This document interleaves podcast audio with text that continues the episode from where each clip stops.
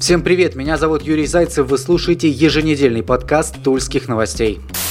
Начнем с темы кадровых перестановок в администрации Тулы. Должность заместителя главы по строительству и ЖКХ покинул Роман Мурзин. В администрации он проработал почти 10 лет, в свое время участвовал в конкурсе на пост сити-менеджера и через две недели после официального назначения главой администрации Дмитрия Миляева уходит. Его место, по информации тульских новостей, займет Роман Вишнев, который, по последним данным, являлся заместителем министра промышленности и топливно-энергетического комплекса. Летом данное министерство преобразовали промышленности добавили науку, а вопросы ТЭК отдали Минстрою. Должность первого заместителя главы администрации занял Владислав Галкин. Последние пару месяцев он отвечал за социальную политику.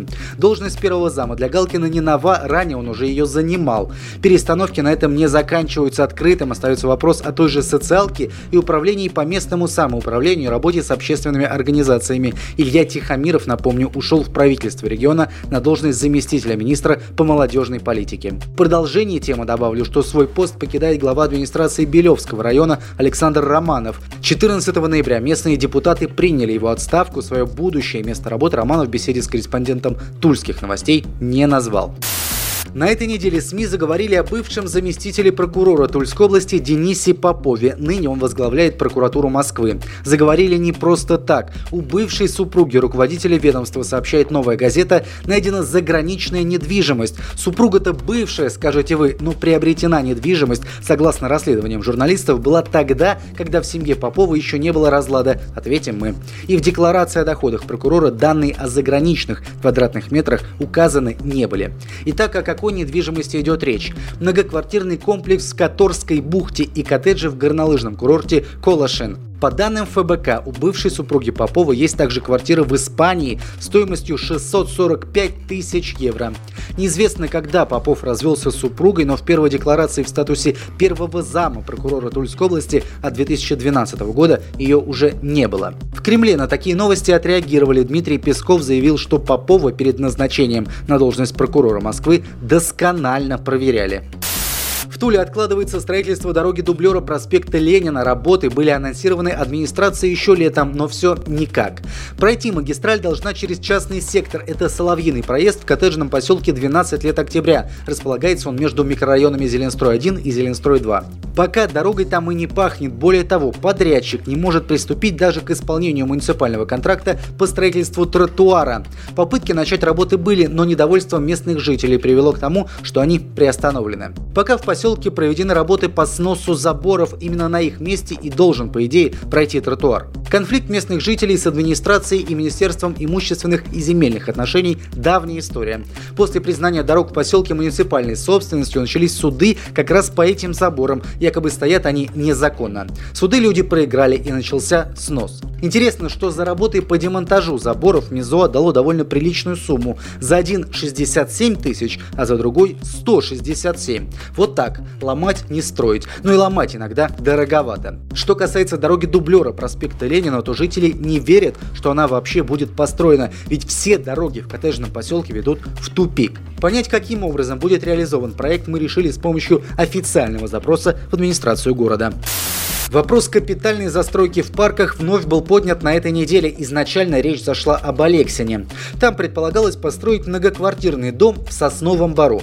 По подсчетам жителей, ликвидировать для работ должны были порядка 300 деревьев. Алексинцы обратились к губернатору. Он в данном вопросе поставил точку. Застройку в лесопарковых зонах исключить, а территорию благоустроить. Одновременно капитальное строительство в зеленых зонах обсуждают и в Туле. В оружейной столице прошли публичные слушания по данному вопросу. Предлагается закрепить предельно допустимый объем строительства в зоне R1, не более 10%. По словам зампреда Гордума Алексея Ионова, строительство необходимо, если речь идет о таких объектах, как комната школьника, велопрокат, туалет и так далее. Жители настаивают, что данные объекты могут быть не капитальными, и никакого спецразрешения на это не нужно. Вопрос пока не решен, новое обсуждение состоится в рамках специально созданной рабочей группы. Реконструкцию площади Победы завершат в мае 2020 года. Об этом стало известно в ходе встречи главы администрации Тулы Дмитрия Миляева с представителями архитектурного сообщества города. Работы на площади начались еще в сентябре, но в ходе ремонта у специалиста возникли вопросы к материалам. Тульская региональная организация «Союз архитекторов России» обратилась с открытым письмом к Дмитрию Миляеву. Архитекторы заявили, что работы на территории площади Победы непоправимо исказят облик памятника и переведут к утрате индивидуальности комплексного решения. Речь идет о замене гранитного покрытия площади на тротуарную бетонную плитку. В этом году на объекте будет закончен подготовительный этап – заливка бетонного основания для укладки плитки, монтаж опалубки. На зиму работы остановят, а весной начнется отделка гранитом. Площадь будет открыта к 9 мая. В рацион тульских школьников могут включить мед, а чтобы сладкой была и дальнейшая жизнь, ведут новый предмет по профилактике разводов. Об этом стало известно в ходе рабочей встречи губернатора с уполномоченным по правам ребенка в Тульской области Натальей Зыковой. Речь зашла о медиации, о том, как ее применить в профилактике разводов и формировании семейных ценностей у молодежи. Необходимо уже сейчас начинать проводить образовательные курсы для школьников «Основы семейной жизни», разработанные Министерством образования региона для укрепления института семьи предложила омбудсмен. Дюмин поручил проработать вопрос внедрения таких уроков в школе. Также в ходе встречи было отмечено, что к губернатору обратились представители Ассоциации пчеловодов Тульской области с предложением включить мед в рацион школьного питания. Предложение главу региона также заинтересовало. Вопрос будет проработан.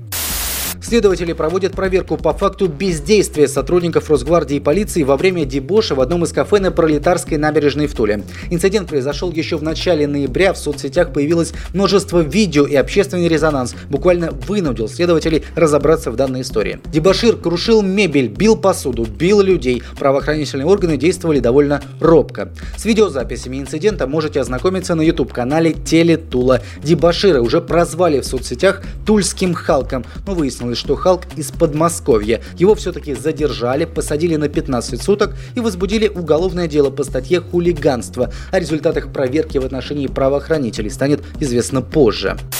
А в городе Алексин выясняются обстоятельства перестрелки, в ходе которой погиб один человек и двое пострадали. Обвиняется в убийстве стажер полиции. Известно, что он вместе со своим братом пришел на стрелку против 15 местных спортсменов. По некоторым данным, поводом послужил давний конфликт из-за девушки. Первыми по предварительной информации выстрелили из травматического оружия спортсмены. Брат стажера получил ранение. В ответ прозвучали два выстрела из охотничьего ружья. Первый пришелся в бедро одному из оппонентов оппонента, второй другому уже в сердце. У погибшего остался пятилетний ребенок. Известно также, что супруга мужчины беременна. По факту убийства возбуждено уголовное дело. А вот в Новомосковском районном суде на этой неделе изучали лапки кота. Без шуток. Там продолжается рассмотрение уголовного дела о наркоторговле. Непосредственным участником истории является кот, с помощью которого, считает следствие, злоумышленники пытались пронести в колонию наркотики. Кота адвокат одного из обвиняемых собирался использовать в следственном эксперименте, но в местном зооуголке, куда издали животное, он его не нашел.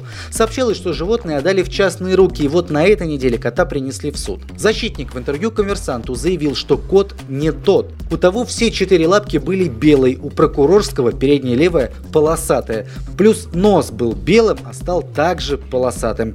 Пример того, как приковать пристальное внимание к делу всей России. У меня на сегодня все. Всем удачи и хороших выходных. Читайте Тульские новости.